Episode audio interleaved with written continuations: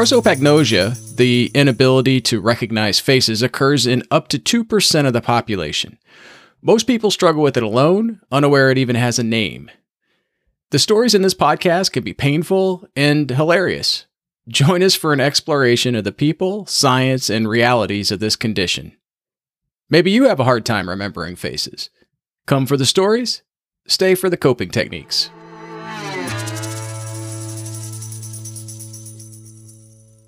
Our guest today is originally from Italy, fluent in Italian, English, and Chinese, and has been living in Taiwan for the last 10 years or more, working as a translator and edutainer. Antonella Gismondi, welcome to the show. Hello. Hi, Jeff. Did I pronounce your name right? Yes, I think. Well, I'm very flexible about how people pronounce my name. So it's Antonella Gismondi.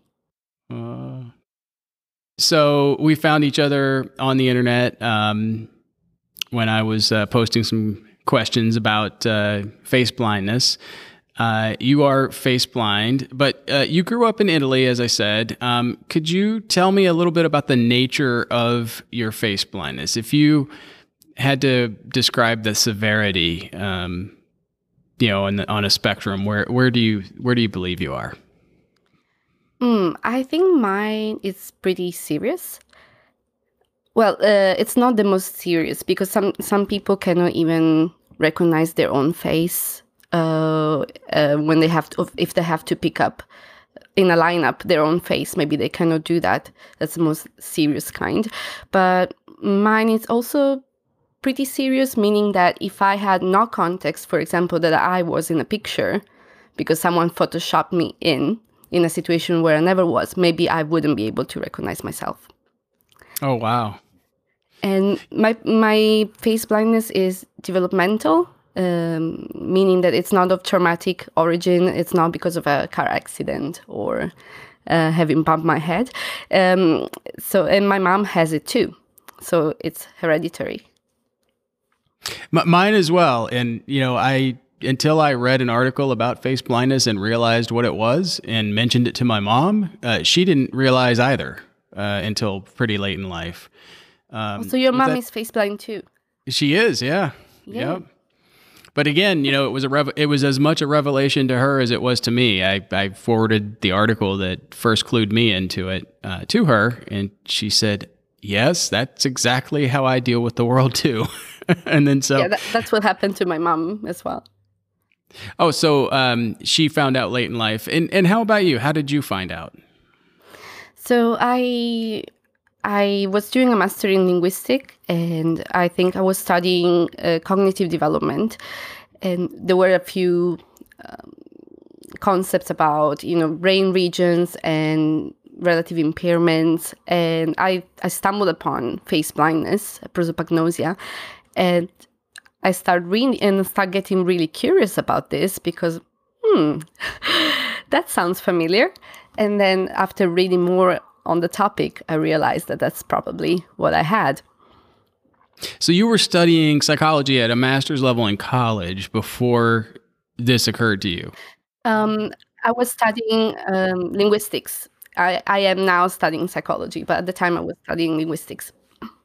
Ah, but prior to that, as a child in elementary school, high school, you didn't did you have a sense that this was a problem, or did you think I'm just bad with faces? Like, how did it manifest for you? So my theory, and this is a little bit different from you because I listened to your episode and you managed to perceive that there was something different about you, about the way that you recognize faces. And in my case, I just thought that everyone was bad at faces and that we were all faking our way through the world. Wow. And I think this is maybe because I just observing my mom, and that's what she was doing too. And so I just thought that this was everyone's problem. And every time I was meeting a friend, I would try to make it easy for them to recognize me because I thought, oh, that's going to be difficult for them. And so I would like message them and tell them what I was wearing. And my friends were like, why are you doing this? And so that's so that you can recognize me. But that was just a quick exchange and they let it go and didn't say, hey, we don't need you to do that. Yeah, but I thought that's just being polite, right? Right. Yeah. I want to go back real quick to the severity. So there are times when you may not recognize yourself. There's, the most famous, I think, person that pops up in any search for prosopagnosia on the internet is Oliver Sacks. Yes. And, he has, famously told these stories about seeing himself in a mirror, in a full-length mirror, and mistaking himself for another person and actually addressing that other person in the mirror. So that level of severity might happen for you? Yes, that has happened to me too. It's like, who is that hot chick? Oh, hi.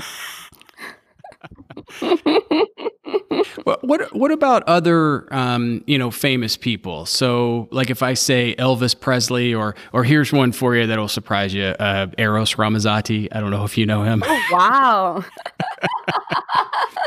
I've got a strange backstory and somehow I became a fan of him when I was in high school. But would you recognize either of them in pictures? I mean, especially Elvis, right? Like it's a iconic, famous picture. There's not that many pictures of him really that we see the same pictures over and over again. So, yes, would you recognize him? I can recognize pictures of him, but if he was in front of me, alive and with a different hairstyle, absolutely not. All right. So you grew up in Italy. How did you make your way to Taiwan? I mean, we have to hear that part of the story. Oh, so I studied Chinese when I was in Italy and when I was doing my bachelor degree. And one of my teachers was from Taiwan and she suggested that I go to Taiwan maybe before going to China and see how it was. And I really liked Taiwan, so I stayed here. And that's home now at this point, right? It's over 10 years now. Yeah, almost 11. So when we talked earlier about this, I mean, my first reaction was imagining myself in your shoes.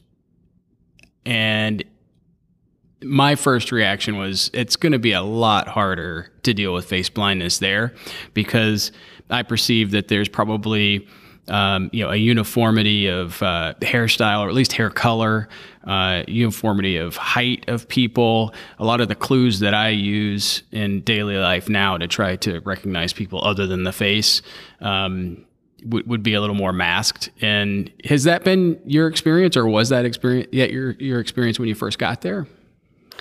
I mean, when I first got here, I still didn't know that I was face blind. So I'm still assuming that everyone is the same. And everyone is bad at faces.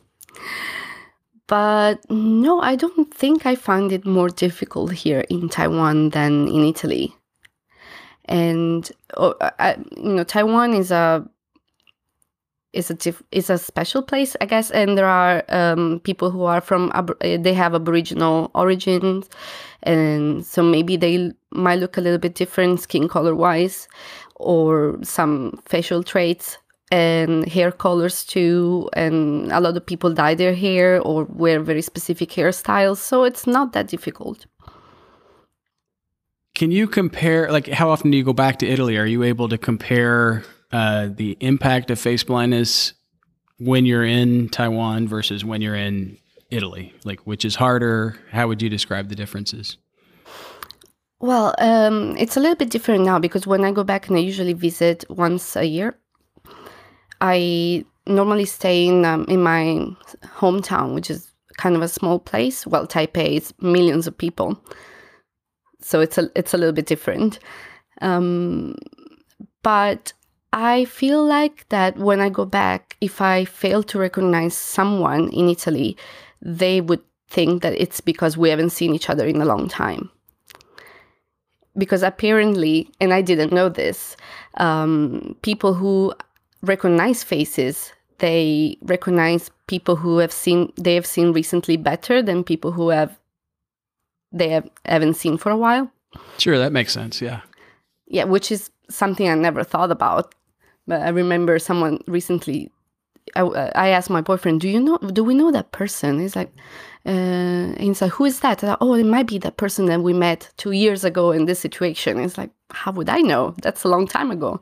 I'm like, okay. I thought that if you can recognize faces, once you can put an identity on that face, that would stay in your brain forever. But of course, that doesn't make a lot of sense, I guess. So, yeah, I think people, when I go back to Italy, they tend to be a little bit more forgiving if I don't recognize them, or they would be like so surprised to see me that I know immediately that is someone that I know, and then you can use other clues to understand their identity. Yeah, that's interesting. So you almost get a pass or a little cover because you haven't been back very long. So maybe you feel a little less anxious about missing someone. Or not recognizing someone when you go back to Italy? Yeah, and also, and okay, this is a little bit bad, but those people maybe are not part of my usual social circle now. So even if you happen to offend someone, might not have a lot of social repercussions. Well, in Taiwan, if you don't recognize a colleague that you see every day, that's maybe worse. Right. Culturally, you know, when we spoke earlier, you mentioned that there are some differences between, say, Italy or the rest of Europe or maybe America in terms of, you know, how people will communicate the truth to you in Taiwan. So they may come up to you and say, oh, you've gotten fat, I think is the example you used.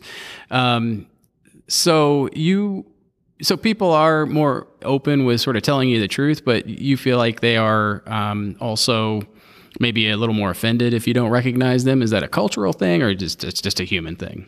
Oh, no, I don't think they are actually more offended if I don't recognize them. Well, and about communicating, being direct, they are very direct here in Taiwan about physical appearance, but they might be very indirect about other things. For example, rejecting an offer or something else. But about when communicating about physical appearance in Taiwan, culturally speaking, people it's not a taboo. So telling you, yes, that maybe you look skinnier or you look fatter, it's considered okay. So in general, comments about physical appearance are okay.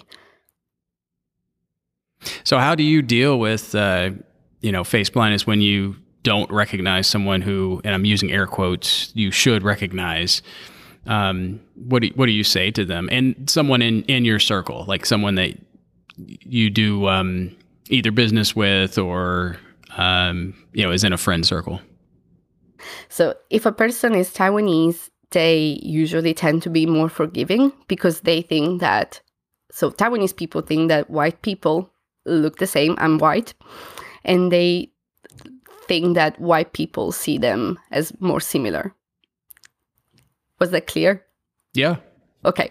Yeah, I mean, I actually have kind of, this is one of my, you know, slight anxieties here in the States is, you know, if you don't recognize, someone of a different race, so like an African-American here, there's a common saying, oh, you think we all look the same. And actually there are, you know, there's a lot of racism in the United States, and that's true for some people. It's not true for me, but if I were to mistake someone and say, oh no, I have face blindness, it doesn't work. And so I do worry about getting caught in that. Yeah, because apparently I looked at some studies, and it's true that people have more difficulties in when they recognize people of different ethnicity, especially if they grew up in a very monocultural or mono-ethnical environment. So that is generally true that people will have more difficulties recognizing people of different ethnicities. But I understand, you know, so even though that's true, that doesn't mean that those people look the same. It's right. Obviously not true. Yeah. But Taiwanese people are, maybe because they also believe that white people in Taiwan look the same, and they always often mistake me for another person. Even sometimes my colleagues, my Taiwanese colleagues, they mistake me for a Canadian woman that works with us.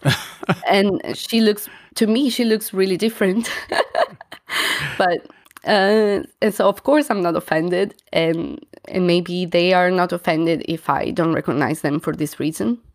So that's kind of, we're trying to be forgiving to each other, even when I haven't disclosed that I have face blindness. Right. So yeah. So how does that work? So let's say again that you, make a mistake and, don't recognize someone that you work with, for example. What do you say to them? Are you very open with your face blindness at this point? Yes, I've learned that I need to be open because I've been into many awkward situations when I haven't recognized someone that I should really know, like, that maybe someone that I see every day, and then I see them in a different context and I fail to recognize them. That's really, really awkward. So I realized that I should be out. And with most people at my work, I am out. So I got the alert card from Face Blindness UK, and I carry it around. So every time, maybe when I introduce myself to a new colleague, or later, I tell them, hey, I'm face blind. I explain what face blindness is. And so, very sorry if I don't recognize you. So what I usually say to people is that I'm really bad at matching faces. It's a little bit like dyslexia, face dyslexia. Ooh, but that's good. Which is dyslexia is a concept that people understand usually very well. So, and it explains it's something that you cannot help. It's a neurological impairment. And also I tell them that I will recognize their voice, that I will remember a lot of the things that they tell me, so that after maybe I don't fail to recognize them, if they tell me their name, I will tell them something that they told me about them to prove that I remember them. This is one of my tricks. So basically, when I meet someone, I try to have them tell me something very specific about their life. And so that's next time when I meet them, if I fail to recognize them at the beginning and then I understand who they are, I would tell them that thing that they told me. It's like, oh, you told me that you grew up in this very small town, or you told me that, something very specific, that you went to that school, or a detail about their life. And then when I tell them, they're very surprised and they realize that I actually remember them. So these are people who you have told that you have face blindness or you have facial dyslexia. I'll have to think about that terminology. I really like that. But you use that in the first conversation, and then later. Not always. I try, if it doesn't come up, it's a little bit weird. But like, hey, but if there is the chance, I like to disclose. Okay. And then if you meet that person again, then you're ready with, once you do realize who they are, and you might not know that from the beginning, right? You might start the conversation without being 100% sure. Yes. Because I think that why are people offended when you don't recognize them? I think that a lot of people who don't have face blindness would interpret it as, you don't remember me. You have forgot that you met me, or you forgot about me. So that's why I want to tell them something that proves that I not only remember them, but I remember them better than other people. I have found that as I've told people this, especially if some time goes by, I think they just forget.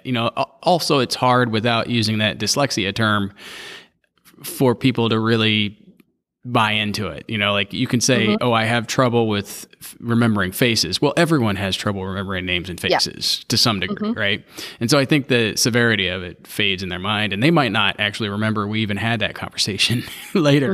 And I suspect that might be true in your case too. So it's interesting that you're, looking forward to sort of giving them this, this feedback of a personal story about them. It might be more for you than them, maybe. Yeah. Oh, yeah. It is. It is. But that's also maybe just how I map people that I know in my mind. Since I cannot connect them to a face, I will try to connect them to other details about their life.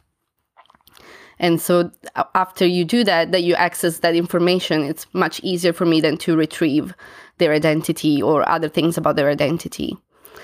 So it's a trick, I guess. Mm. It's a memory trick. And another thing is that, you know, I think you might have had the same experience when you tell people that you're not very good with faces, or that even that you're face blind, and then they tell you, oh, yes, I also have that. And so my argument to know if they're actually face blind or if they're just trying to be polite, or they just, you know, normally average good at remembering faces, is I asked them, would you recognize your own parents if they would be here now? And if they say yes, of course, I said, maybe I wouldn't.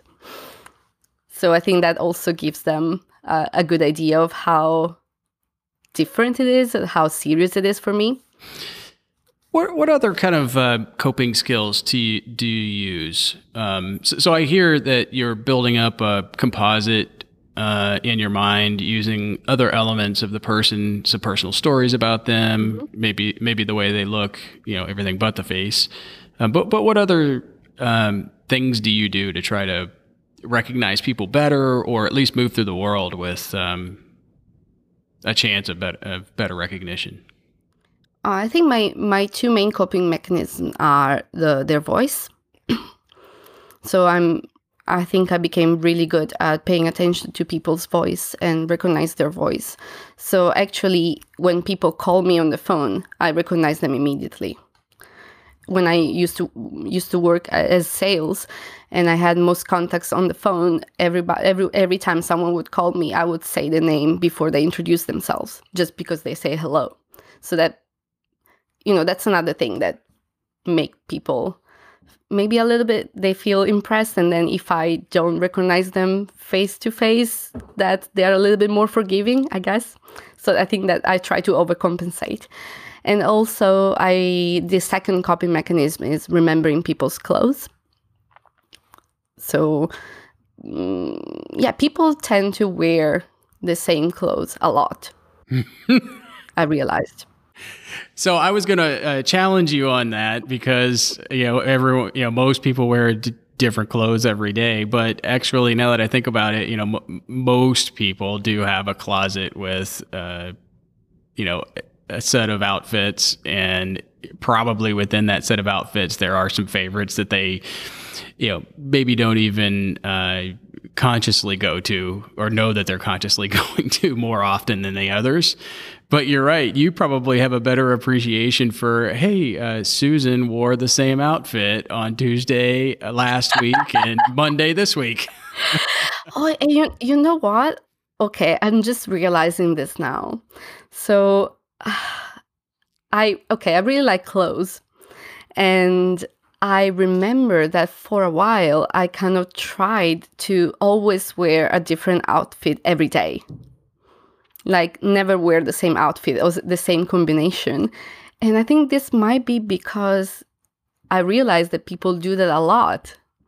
Maybe more than, because I have to pay so much attention to it. And so I realized that I wanted to do something different, and I wanted to choose a different outfit combination every day, like for a year. But most people probably don't notice. No, so most people probably have no idea that you're wearing those shoes with the same bag, I guess. Wow. So I want to go briefly back to something you mentioned earlier. I have seen the card from Face Blind UK that you mentioned online. Mm-hmm. It's like a card that you would put in your wallet, right? Like credit card size card. Mm-hmm. Do you happen to have it on you? I just keep it in my phone case. And so when I introduce myself, if there is the chance, I kind of give it to someone, and that makes it so much more official. And people tend to believe you a lot more. So after I started showing the card to people, I realized that people take it more seriously. So that's really helpful.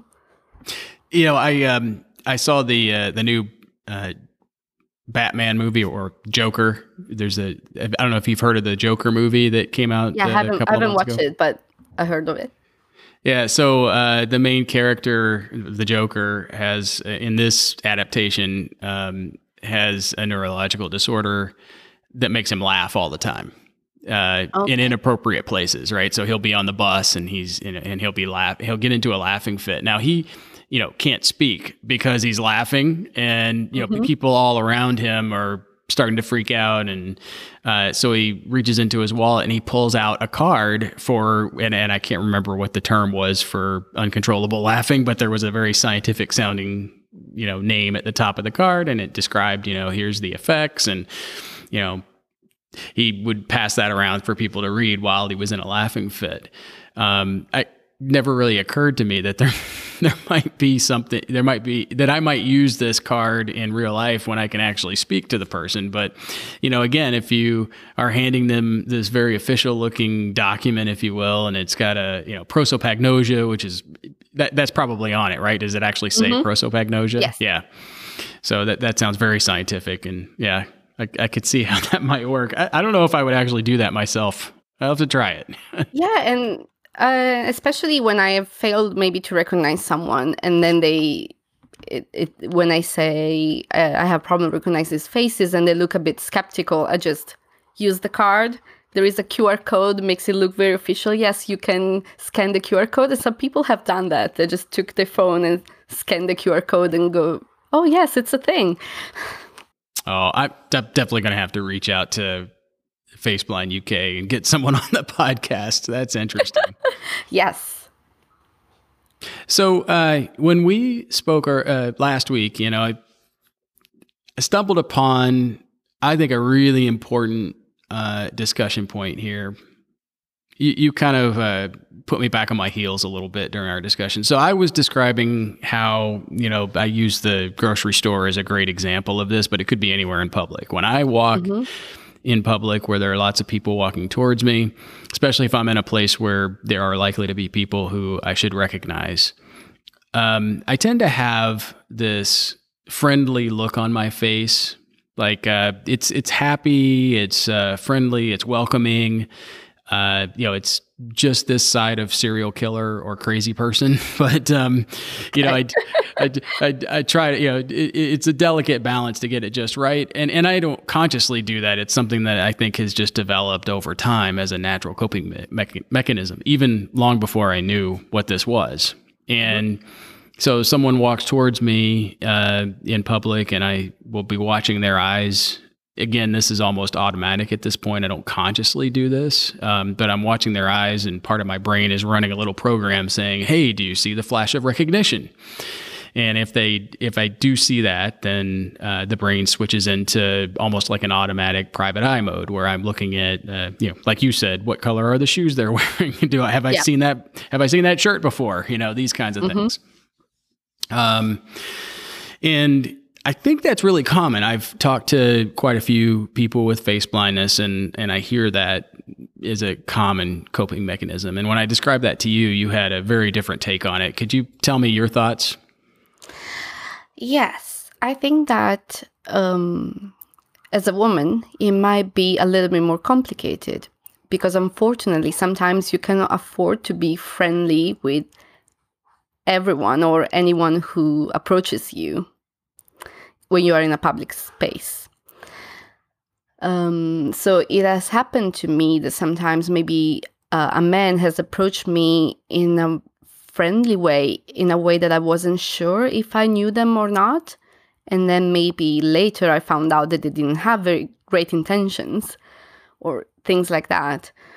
But I think the most scary thing for me about face blindness is that if I had bad encounters with someone, for example, someone who has tried to follow me home or something like this, it's scary to think that if I saw them again, I would not know, and I wouldn't be able to be careful enough. that was just so, the whole story was so shocking to me. And I actually felt bad because, you know, it just, I hadn't put myself in a woman's shoes dealing with this. And it's probably true for most women out there. I mean, if you're in a public place and, you know, you almost don't have, you can't use this coping skill that so many men do, because you could be putting yourself in danger, or if not danger, at least sending a signal that you don't want someone to interpret incorrectly. Yeah. Or you could be just in an uncomfortable situation that's dangerous or not, but it's maybe could be unpleasant. Right. Or, but yeah, okay. I'm going to tell you this story. And so, about a year and a half ago, I was coming back home, and so I came out of a subway station, and that goes in a park. And so I was walking along this park, and this was full day. And this guy tried to approach me, and he wanted to talk to me, basically. And I was wearing earphones, and I just told them, sorry, not interested, something like that. And he took a rock and threw it at me because he was upset that I wasn't talking to him. And so this guy is probably Taiwanese. So at the time was reported the incident, but I didn't have enough, and like the camera didn't catch his face or whatever. And you couldn't describe him. And I wouldn't be able to recognize him, right? And then what happens is that I decided I'm going to change, basically, because he might be there. So I cannot walk that route anymore because I wouldn't be able to recognize him. Because I realized that he might be in that park for a specific reason, because there is like a hike near that park. So he was asking me if I wanted to go on that hike. So I decided I'm not going to walk through that park anymore, just because I wouldn't be able to recognize him if he approached me again, or, you know, I wouldn't be able to stay alert. And so a few weeks later, I'm with my boyfriend, so I feel safe enough to go to this park again. And there is a public restroom, and my boyfriend goes into the restroom, and this guy approaches me again. It's the same guy. It's the same guy, but he doesn't recognize me. And, you know, he's Taiwanese, I'm white, so maybe he approaches a lot of white women, and he didn't know, and I maybe looked different that day, hairstyle-wise or whatever. So he approaches me again, and he asks me the same questions. So after he approached me, I knew he was him, and he didn't know it was me. Because of the questions he was asking. Because of his voice, you know, his attitude. And so I waited for my boyfriend to come back, and I said, "This is the guy." And I said, "Can you be?" And I tried to tell him to stay there until I called the police, but he ran. So, and, you know, you cannot really detain him or anything. So, unfortunately, nothing was done. But it was pretty scary to realize that this guy 100% sneaked on me, and I didn't know it was him until it was too late. So if he could recognize me, maybe he would have hurt me already. That is so scary. Wow. Yes. And there is also another thing about this story. Okay, so this is something that could be a separate incident. So a few weeks ago, I was in a very different part of town. And as I said, Taipei, very big town, very big city, and millions of people. And I was buying some food, some street food, and waiting for my boyfriend. And a guy approaches me and starting asking me some questions in English. And I don't know, like immediately, I felt very threatened, even though his questions were very innocent. And I started thinking if it was that guy or not. But then I was like, it's impossible. It would be too much of a coincidence, right? After almost 2 years in a different side of the town. And so even though I wanted to tell him off, I decided to be very polite because I was scared. Because I thought it might be him. And so I was very nice to him, just, you know, Be like, okay, yes, okay. And when he asked me what I was doing there, I told him I'm waiting for my boyfriend. And so he didn't say bye. He just went and stood on the other side of the road. My boyfriend arrived and we went somewhere else. And so they didn't talk to each other or anything. 40 minutes later, I'm in a bar with my boyfriend, and my boyfriend gets hit by a rock, and the person who hit him ran away. So after reporting this incident to the police, he had to go to the hospital because he had like a concussion, and the police realizes this is the same guy that approached me at the when I was buying food. And I started realizing, well, that would be a very weird reason for him to hit my boyfriend. And then, you know, he was probably the same guy who hit me with a rock 2 years before. And there's just no way for you to know. No. And so, you know, I could be in a very different part of town tomorrow and see him, and I wouldn't know unless he started talking to me and asked me the same questions. Mm. And that's so scary. But this time it has a good ending because we identified him. The police identified him because he there is a footage where he took his scooter and they got his license. But you still... you know, the police didn't investigate to see if maybe he was involved previously? Unfortunately, that's not possible because the statute of limitation has expired for the other incident. So they don't have the footage anymore. But they told me that, even though I told them that he might be the same person, they said that for this time we have such a strong case because you can see that there was no provocation, and we have all the footage of him, you know, hitting my boyfriend with a rock, and then escaping, and he was in the bar only for less than 2 minutes and everything. So we have a very strong case. So the police said, even though you think it's him, it's not a big deal if you cannot connect him to the previous incident. But yeah. You know, when I came up with the idea for this podcast, I assumed that there would be lots of funny stories and probably some heartbreaking stories. I have funny stories too. I didn't plan on them to be scary, but thank you so much for sharing. Well, yeah. So do you have a funny story you'd like to share? Yes, I have my two funny stories. Okay. So the first one is about my mom and I, because my mom is also face blind, as she found out after I found out. So I go back to Italy about once every year. And once I went back, and usually my parents come and pick me up at the airport. So I was waiting for a couple in their 60s to come and pick me up, my parents, which is probably a weird way to describe your parents for normal people.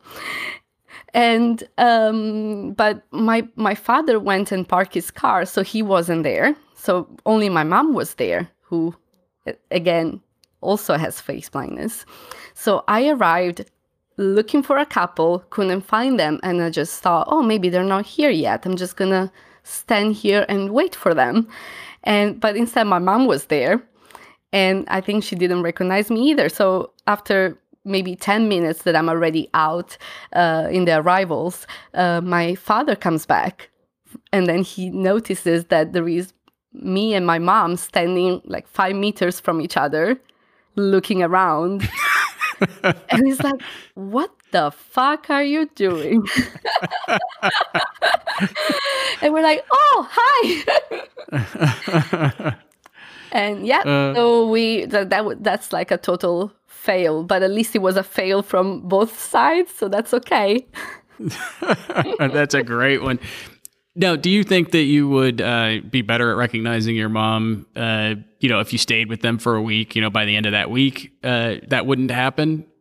Yes, that wouldn't happen because, you know, of course, after you don't see someone for a while, they have very different hairstyle. Maybe they have changed body type, you know, there are all these factors that you don't need to account for if you see someone often. Yeah. So you said you had a second story? Yes, or just to mm-hmm. Finish about parents. I only remember that when I was young and we went to the beach. That was a little bit different. I lived in a town. I used to live in a town on the beach, and we went to the beach a lot. And I think just without normal clothes, it was more difficult for me to recognize my parents. And so it happened that I got lost at the beach once. I wasn't, after maybe I went swimming and, you know, there is a current and you come back, you're not exactly in the same spot. And I wasn't able to look at my parents, so I just start walking and I went in the wrong direction. I remember that. I just thought that was pretty common for kids. But looking back on it now, you realize, face blindness had a big part in that. Oh, yes, mistake, 100%. Yeah. Yeah. Oh, yeah.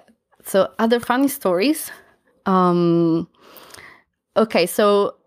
I think people have a good idea where you tell them that you can recognize people, they or that you mistake someone from someone else, I think that even people without face blindness can kind of relate to this story because it has happened to them in a different way.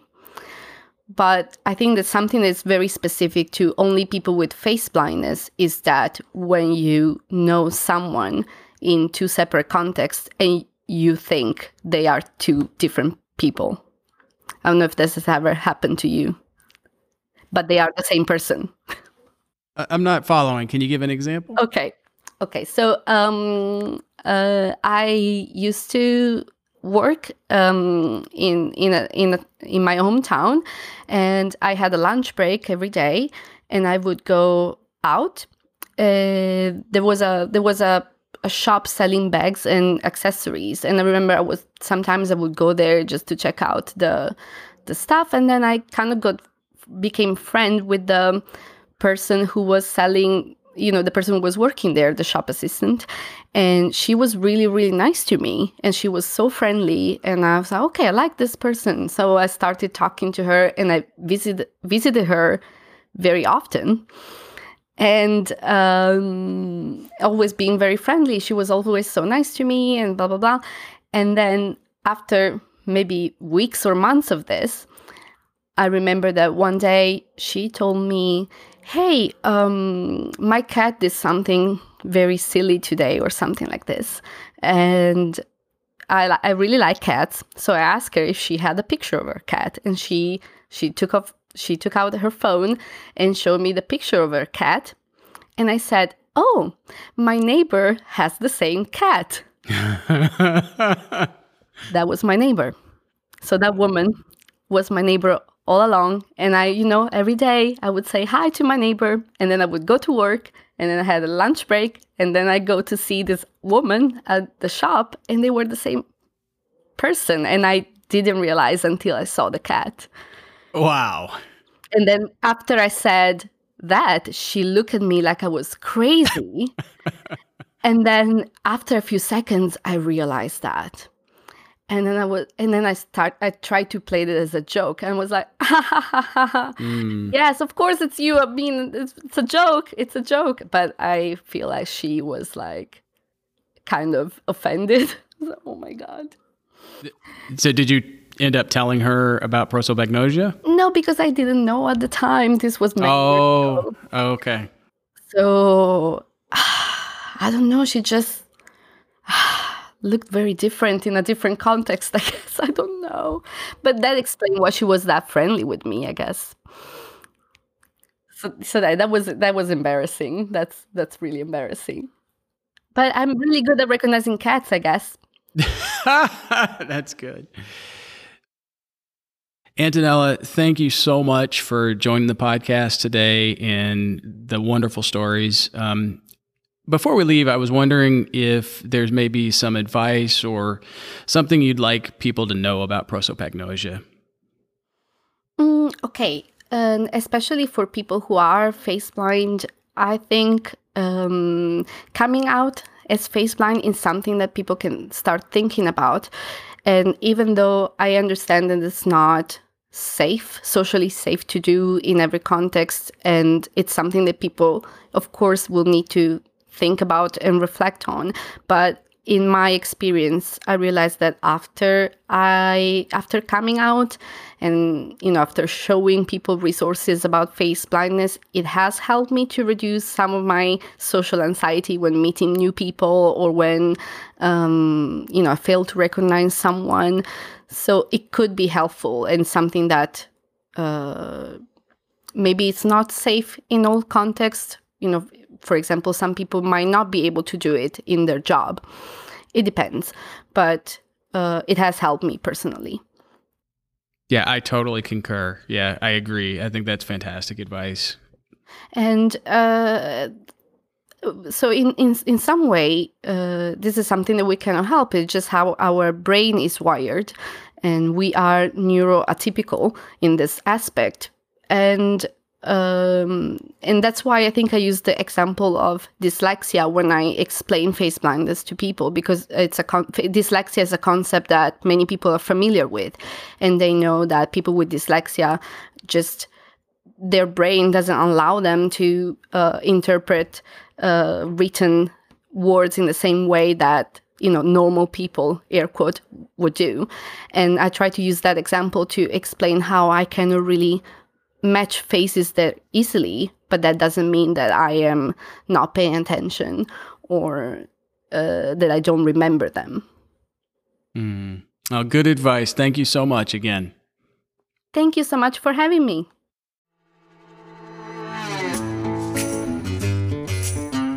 For more info on this episode or prosopagnosia in general, visit faceblindpodcast.com. Thanks for listening.